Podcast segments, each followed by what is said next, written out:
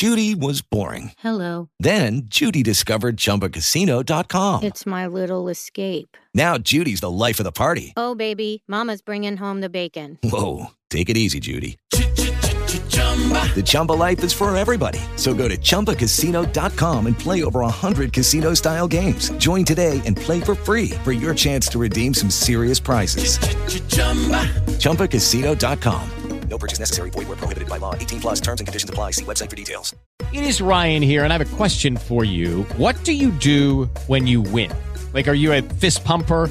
A woohooer, a hand clapper, a high fiver. I kind of like the high five, but if you want to hone in on those winning moves, check out Chumba Casino. At ChumbaCasino.com, choose from hundreds of social casino style games for your chance to redeem serious cash prizes. There are new game releases weekly, plus free daily bonuses. So don't wait. Start having the most fun ever at ChumbaCasino.com. No purchase necessary. Group. Void were prohibited by law. See terms and conditions. 18 plus.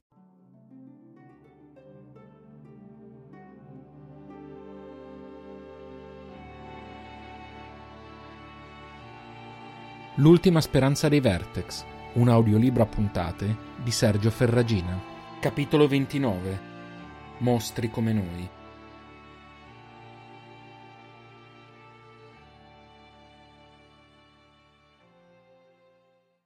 Ci vollero oltre 12 ore prima che la tempesta si sfogasse completamente e altre 6 perché il neoformato gruppo fosse in grado di muoversi con sicurezza.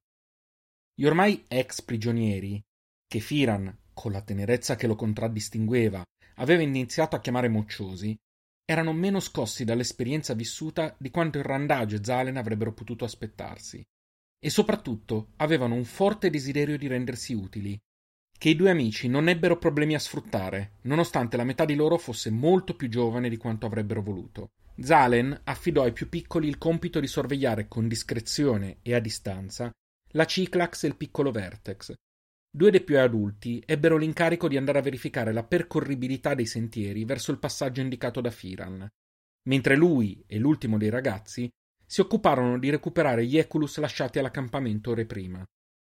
Firan rimase a riposare. La ferita non era grave e lo svenimento era imputabile più a un insieme di fattori che alla sola perdita di sangue, ma era importante fosse in forze per affrontare eventuali problemi quando si fossero presentati. Il se non era neanche un'opzione, ovviamente.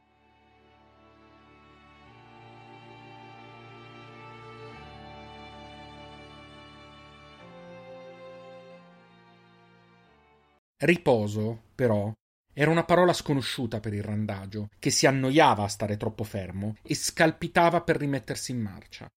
Assicuratosi di riuscire a reggersi in piedi senza rischiare imbarazzanti cadute, uscì dalla tenda e si avviò a passo relativamente spedito verso quella dove si trovava la Vertex. Chiese ai mocciosi se ci fossero stati problemi, ma i ragazzi confermarono che non si era mosso nulla e che, se non avessero sentito qualche respiro o rumore ogni tanto, sarebbero sembrati morti. Firan annui. Poco distante notò un piccolo mucchio di contenitori che riconobbe come razioni alimentari sigillate, usate da alcuni cacciatori dei territori interni. Preferì non chiedersene la provenienza. D'altronde poteva benissimo immaginarlo. Ne raccolse una, la aprì e la portò vicino al fuoco, scaldandola al tempo necessario a emanare un odore che magari non avrebbe potuto definirsi appetitoso come un pranzo cucinato nella miglior bettola di Pix, ma che avrebbe adempiuto al suo scopo. Tornò alla tenda e chiese ai ragazzi di rimanere fuori senza fare rumori. Schiuso lievemente l'ingresso, entrò lentamente. La luce proveniente da fuori non era sufficiente a illuminare pienamente l'interno, e la Ciclax era nascosta nell'angolo più buio. Firan la sentì muoversi lievemente, sicuramente intimorita, e ne vide gli occhi blu che splendevano nell'oscurità, fissi su di lui. Respirò profondamente e fece un cauto passo verso di lei.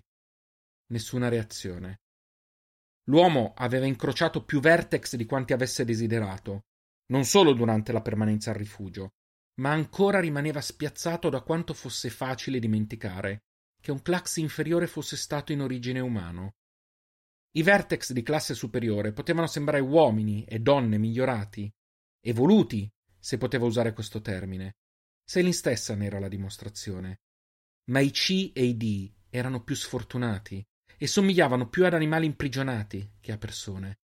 A volte, come in quel momento, aveva cercato di scorgere cenni di lucidità e coscienza in quegli occhi così luminosi, ma tutto ciò che trovava erano istinti e reazioni ataviche. Paura, soprattutto. La paura che vedeva chiaramente anche in quell'istante, negli occhi di quella Vertex. Si avvicinò piano, una mano aperta col palmo rivolto verso di lei, l'altra a reggere la razione davanti a sé. Parlò a voce bassa, rassicurante, la stessa che aveva usato in passato per domare un Eculus o non farsi mordere da un fox. Non voglio farvi niente. Sono certo che hai fame. Voglio solo darti da mangiare. Solo darti da mangiare. Scandì le parole lentamente, non potendo sapere, e anzi dubitandone fortemente, se la Vertex fosse in grado di capirlo, si concentrò sul tono e sul volume della voce, cercando di trasmettere per quanto possibile sicurezza e calore. La Ciclax non si mosse, ma Firan notò che il suo sguardo era più attento, interessato ma guardingo. Un altro passo. Ormai era poco distante. Si mosse adagio e poggiò la razione per terra, allontanandosi poi di pochi passi. La Vertex era indecisa, con gli occhi che si spostavano rapidamente dalla razione all'uomo e viceversa. Aveva evidentemente fame, ma temeva una trappola e la sua mente regredita non sapeva cosa fare. Alla fine la fame ebbe la meglio e si avvicinò piano finché il suo lunghissimo braccio riuscì a raccogliere la razione e ad avvicinarla a sé. Gli lanciò uno sguardo che Firan lesse come Io provo a fidarmi, ma tu rimani lì. Come vuoi tu. Non mi muovo mormorò l'uomo. La Ciclax usò un dito per raccogliere un po' del cibo contenuto nella razione e lo portò alla bocca. Lo masticò lentamente e lo deglutì. Sembrò soddisfatta. A quel punto, però, invece di continuare a mangiare, avvicinò a sé il bambino che stava dormendo appoggiato a lei, lo svegliò delicatamente e ripeté il movimento già fatto, stavolta portando il dito alle labbra del piccolo Vertex, che pure assonnato assaporò con gusto. Firan sorrise. Uscì piano dalla tenda, recuperò una seconda razione e la aprì e scaldò come la precedente. Rientrò con maggiore sicurezza, ripete quanto fatto poco prima, ma stavolta si avvicinò un po' di più, attento a non sembrare minaccioso. La Vertex non si irrigidì, e quando il randagio le porse la nuova razione, lei si allungò per prenderla dalle sue mani, pur guardandolo con diffidenza. Firan sorrise quando il passaggio fu avvenuto finché non si accorse di un'area della pelle del braccio non coperta dalla peluria che avvolgeva il resto del corpo, e al centro una serie di lettere marchiate a caldo. La nausea lo sopraffiece quando notò lo stesso marchio sul braccio del piccolo. Uscì a respirare, lasciando i due vertex ignari a godere il pasto caldo.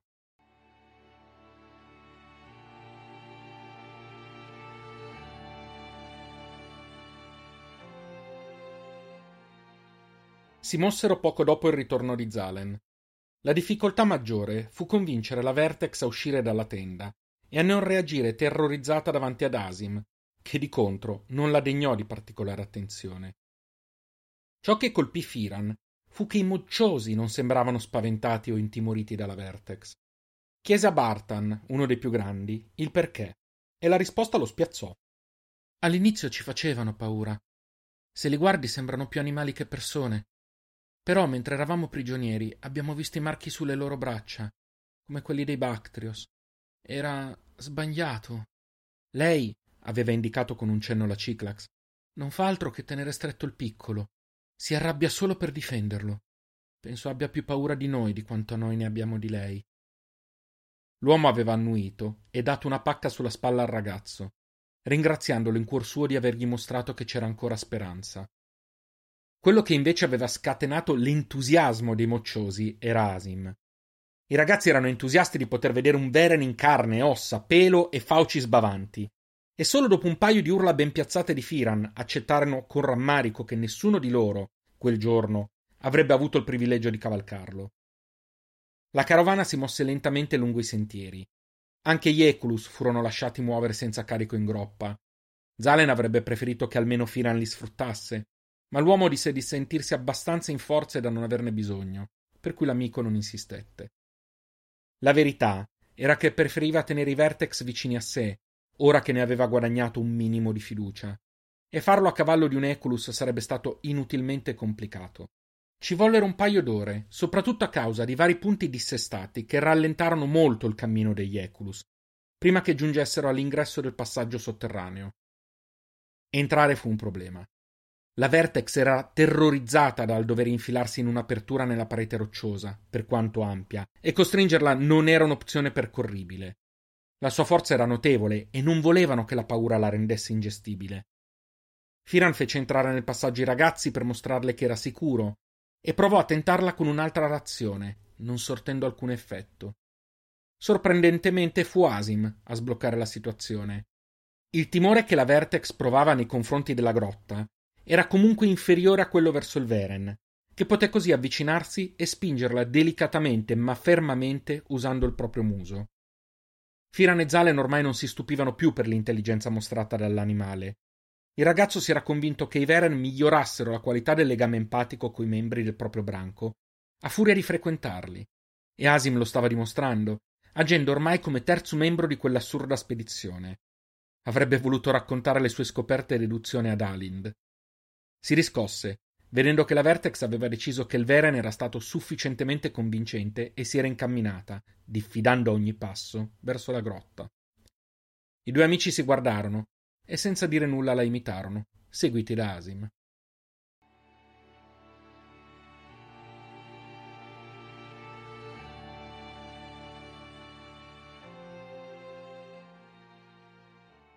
Dopo circa un'ora di cammino, il gruppo si trovò davanti alla diramazione preannunciata da Berb. Forse sarebbe meglio che andassi in avanscoperta, propose Firan. Non vorrei trovare sorprese dall'altra parte. Zalen ci riflette su. Se avessero voluto tenderci una trappola avrebbero potuto farlo in diversi punti della grotta, prima che arrivassimo qui. E se ce ne dovesse essere una all'arrivo, non è detto che riusciremmo ad arrivare in tempo per aiutarti. Andiamo insieme ma lasciamo che Asim chiuda la fila. Firan annui. Non era convinto che fosse la soluzione ideale, ma non lo era neanche della propria, per cui preferì accogliere l'obiezione del ragazzo. Avanzarono al buio, illuminati solo dalle poche torce a loro disposizione. Cercarono di mantenere distanze abbastanza ampie, con la conseguenza che, fatto salvo il bagliore, lui facesse fatica a distinguere la fine della carovana, dove Zalen si stava occupando di portare l'ultima torcia, la diramazione era grande come Berba aveva detto. Riuscivano a malapena a vedere il soffitto con la luce delle torce, e il percorso fu piuttosto facile. A un certo punto si accorsero di essere in salita e poco dopo una luce naturale li accolse da lontano. Ce l'avevano fatta.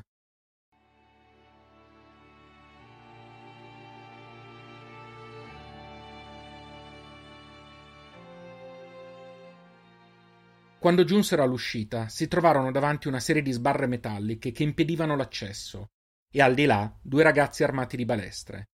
Firan si fece avanti. Berb ci sta aspettando. Siamo gli stranieri che l'hanno aiutata. Uno dei due fece cenno all'altro con la testa, che si allontanò a passo veloce. Quello rimasto si rivolse a Firan, cercando di guardare nel buio della grotta. Berb ci ha avvisati, ma non possiamo farvi entrare prima che ci confermi che siete voi. Il randagio annui, apprezzando lo scrupolo. Che finalmente avessero trovato un gruppo organizzato? Non osava sperarlo. La donna giunse poco dopo e diede immediatamente il via libera all'apertura delle sbarre. Un rumoroso meccanismo fu messo in funzione per sollevare quella pesante struttura.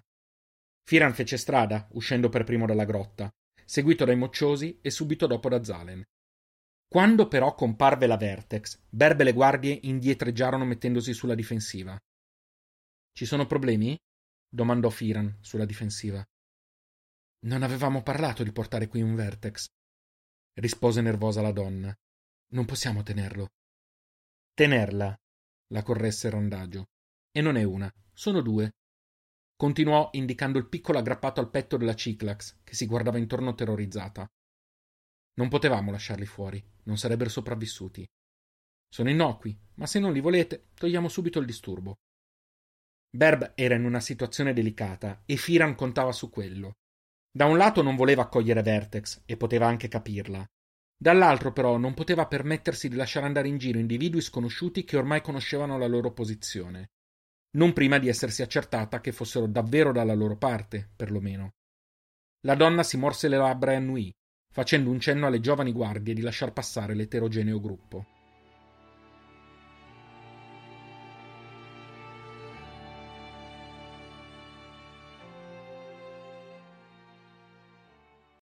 L'insediamento si trovava a una distanza non enorme dal cratere, eppure non era stato toccato dalla tempesta. Firan si guardò intorno. Era sicuramente l'area abitata più popolata che avevano incrociato dopo essere partiti da Sango, eppure ciò che gli trasmetteva era un sapore di abbandono e morte, di un passato che non esisteva più. Guardò in alto sopra la sua testa e quasi a confermare in silenzio e imponenza le sue impressioni, una struttura metallica enorme che gli ricordava il ponte di Gera rimaneva testimonianza con tutta probabilità del mondo prima. Stavano camminando in una versione ridotta della grande frattura, e quella struttura ne univa almeno apparentemente le pareti. Un ponte costruito dai progenitori, immaginò il randagio. Uno strano luogo per insediare un'unità, disse ad alta voce. Berb lo guardò in tralice. Non è un'unità, o almeno non lo era. Neanche i progenitori abitavano questi posti da ben prima del lungo buio da quello che raccontano gli anziani. Quando ero piccola dicevano che questa era la frattura maledetta. Firan annui. Un luogo abbandonato da tutti e ben protetto. Buona scelta per rifugiarsi, disse con tono d'approvazione. Quanti siete? domandò poi, sperando di non mettere Berb sulla difensiva. Le scrollò le spalle. Circa duecento persone, decina più, decina meno. Difficile tenere il conto tra nuovi arrivi e gente in missione. Duecento persone. Firan guardò alle proprie spalle per assicurarsi che Zalen avesse sentito, ed ebbe la conferma che il ragazzo non stava perdendo neanche una sillaba. Mentre proseguivano, i suoi occhi perlustravano il circondario. Il loro passaggio non stava certo risultando inosservato, e se Asim destava curiosità, la Vertex scatenava netti sguardi di paura, ostilità o entrambi. Si scambiò con Zalen uno sguardo preoccupato e decise di provare la carta che ancora non aveva giocato. Il nome di Bors ti dice nulla? Berb si fermò immediatamente e lo fissò. Siete voi? Firan sorrise, tirando mentalmente un sospiro di sollievo. Se ti riferisci alle persone che stanno andando a dirne quattro alla guida, sì, siamo noi. Berb sembrava indecisa se rispondere al sorriso o essere preoccupata, ma si limitò ad annuire. Andiamo accelerò il passo. Furono condotti in un'area lievemente distaccata, poco distante da dove venivano tenuti gli animali, e fu loro permesso di lasciare gli Eculus perché si rifocillassero. Asim era un discorso a parte, non avrebbero potuto separarsi da lui neanche se avessero voluto, e nessuno osò suggerirlo. Ai ragazzi di Lagaf fu proposto di raggiungere alcuni coetanei, ma non sembrarono convinti. Erano più a loro agio in compagnia di Asim e dei due improbabili avventurieri, che insieme a sconosciuti coi quali avevano in comune solo l'età. La Vertex, che era troppo alta per entrare nelle strutture, fu sistemata in una tenda che venne appositamente montata lì vicino. Quando Firan e Zalen furono convocati da Berb per conferire col consiglio, i due chiesero ai ragazzi di rimanere in zona e di avvisarli se fosse successo qualcosa. L'area del consiglio era a cinque minuti di cammino, e una volta introdotti nella stanza riservata, i due amici non si sentirono particolarmente impressionati. Sette persone, sedute davanti a loro, con quell'aria supponente che troppe volte Firan aveva visto nei capi delle unità. Si dia inizio alla riunione del Consiglio ribelle, disse pomposamente uno dei sette. Consiglio ribelle? pensò Randagio. Avevano deciso di darsi un nome e non avevano trovato nulla di meglio? Sbadigliò, giusto per mostrare quanto fosse colpito da una così inutile pretenziosità, e ignorò volutamente l'occhiataccia di Zalen.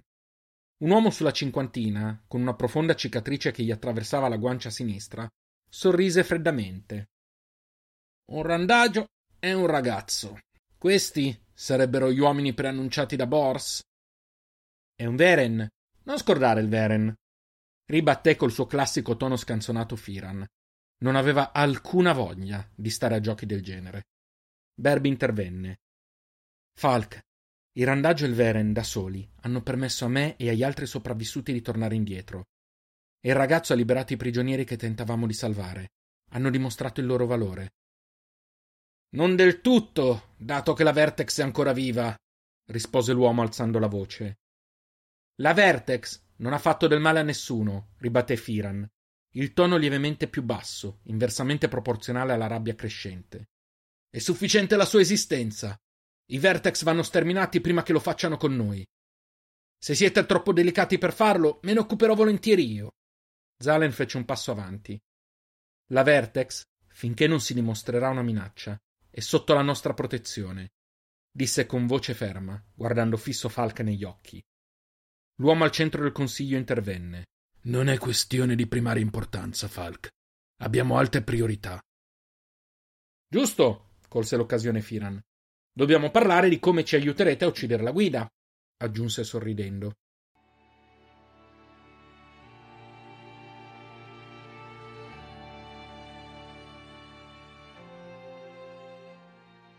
Che ne pensi? Zalen e Firan stavano camminando lentamente verso il loro alloggio. Sembrava che i loro ospiti si fidassero abbastanza per lasciarli muovere in autonomia. Il randaggio era perso nei suoi pensieri, tanto che Zalen dovette ripetergli la domanda. Scosse le spalle. Non saprei. Il consiglio mi sembrava molto diviso tra chi vuole agire e chi preferisce rimanere nascosto qui sperando di passare inosservato. Possiamo solo sperare che i primi abbiano la meglio. Certo, poi c'è il dettaglio che la nostra missione non è uccidere la guida, e che quando lo scopriranno saremo nei guai, ma immagino ce ne preoccuperemo al momento giusto. La voce aveva un tono sarcastico, ma la preoccupazione era reale e condivisibile.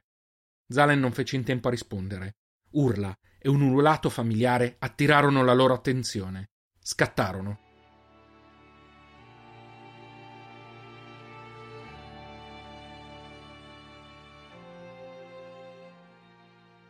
La tenda della Vertex era in fiamme i ragazzi stavano cercando di spegnerla, portando acqua da un pozzo lì vicino, e Asim era circondato da gente armata di forconi. Si stava trattenendo e quegli idioti neanche se ne rendevano conto. Firan scattò nell'alloggio, recuperò la propria borsa e ne estrasse l'arma a raggi che avevano fatto l'errore di non requisirgli. Corse fuori. Sparò un primo colpo in aria per attirare l'attenzione e un secondo a pochi passi da chi aveva circondato Asim, facendoli arretrare spaventati. Il Veren scattò verso le fiamme, ululando frustrato. Zalen, nel frattempo, si precipitò verso la tenda e quando un uomo sbucato dal nulla cercò di fermarlo, lo atterrò facilmente usando la propria massa e velocità. Il fuoco era imponente, ma aveva incendiato solo la parte superiore della tenda. L'ingresso era ancora parzialmente libero e il ragazzo non esitò. Entrò cercando di scansare le fiamme più basse e corse verso la Ciclax, che stava urlando di terrore e dolore mentre teneva stretto il piccolo a sé. Zalen cercò di spostarla, ma la forza della paura, unita a quella della sua mutazione, la rendevano irremovibile. Fortunatamente Firan arrivò in suo aiuto, con una corda recuperata chissà dove. La legò con molta fatica alla vita della Vertex e poi urlò: Asim, tira più forte che puoi! La corda si tese e la Vertex urlò e ringhiò ancora più forte. Zalen temette che potesse uccidere il piccolo per la forza con cui lo stringeva o ferirsi lei stessa contrastando la corda. Continuò a fare resistenza, Masim era più forte e lei stremata dal terrore. Comprese istintivamente che non poteva fare altro che cedere, e così fece, nonostante ogni singola fiamma e scintilla la terrorizzassero a morte. Firan apriva la strada e Zalen la seguiva, spingendola dolcemente quando si fermava. Riuscirono a uscire appena in tempo, prima che l'ingresso prendesse fuoco e la tenda crollasse su se stessa. Asim smise di tirare e la Ciclax cadde a terra esausta.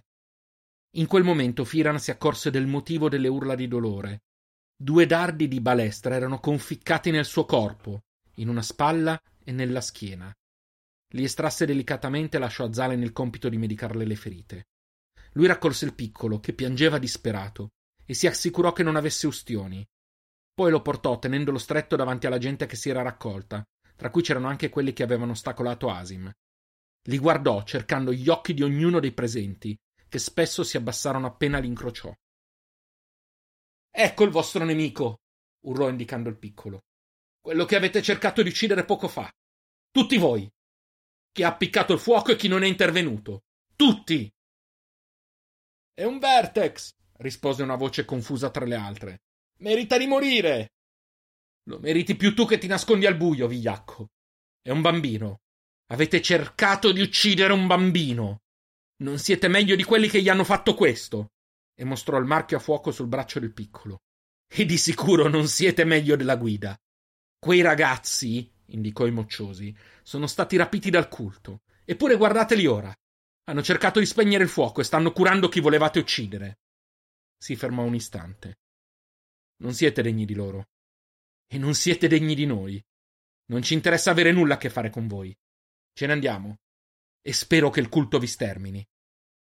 Si voltò e stava allontanandosi, ma davanti a lui si piazzò Berb. Lasciami passare, disse serio. Non sono dell'umore adatto. Lei guardò oltre la sua spalla, verso la folla riunita. Il culto ci ha attaccati e sterminati. Ha ucciso bambini e adulti. Ma chiunque abbia fatto questo è un codardo assassino. Ha agito di nascosto perché sapeva che il Consiglio non avrebbe mai accettato qualcosa del genere. Non siamo barbari. Siamo stanchi e spaventati, ma non siamo barbari. Dobbiamo ricordarcelo sempre. Ti chiedo scusa, a nome del Consiglio. E se il Consiglio non sarà d'accordo con le mie scuse, allora partirò con voi. Il Consiglio è d'accordo con le scuse, disse la voce di Amis, l'anziano portavoce. Restate. Siete sotto la nostra protezione. Spero sia chiaro per tutti. Alzò la voce perché raggiungesse l'intera folla, che mormorò in preda a un'improvvisa quanto opportuna vergogna. Il vecchio si avvicinò a Firan. Mi dispiace davvero. Voglio credere che siamo meglio di così. Non so chi possa aver orchestrato tutto questo, ma avrete tutto il nostro appoggio e le cure necessarie a far riprendere la Vertex. Il randaggio strinse meccanicamente la mano al vecchio, mormorando qualcosa in risposta. La sua attenzione era altrove. Era verso gli occhi di Falk, che aveva identificato poco prima nella folla, esattamente nel punto da cui era giunta la voce contro i Vertex. Si fissarono reciprocamente e l'uomo fece un piccolo ma inequivocabile sorriso da predatore. Zalen si avvicinò al compagno. Tutto bene? Penso che ci siamo fatti un nuovo amico. Così male, eh? Firan lo guardò e gli sorrise. Andiamo a trovare un riparo per Greten e a cercare da bere? Ne ho bisogno. Greten? Rispose perplesso Zalen. Le abbiamo salvato la vita. Sarà il caso di darle anche un nome, no? Muoviti, ho sete.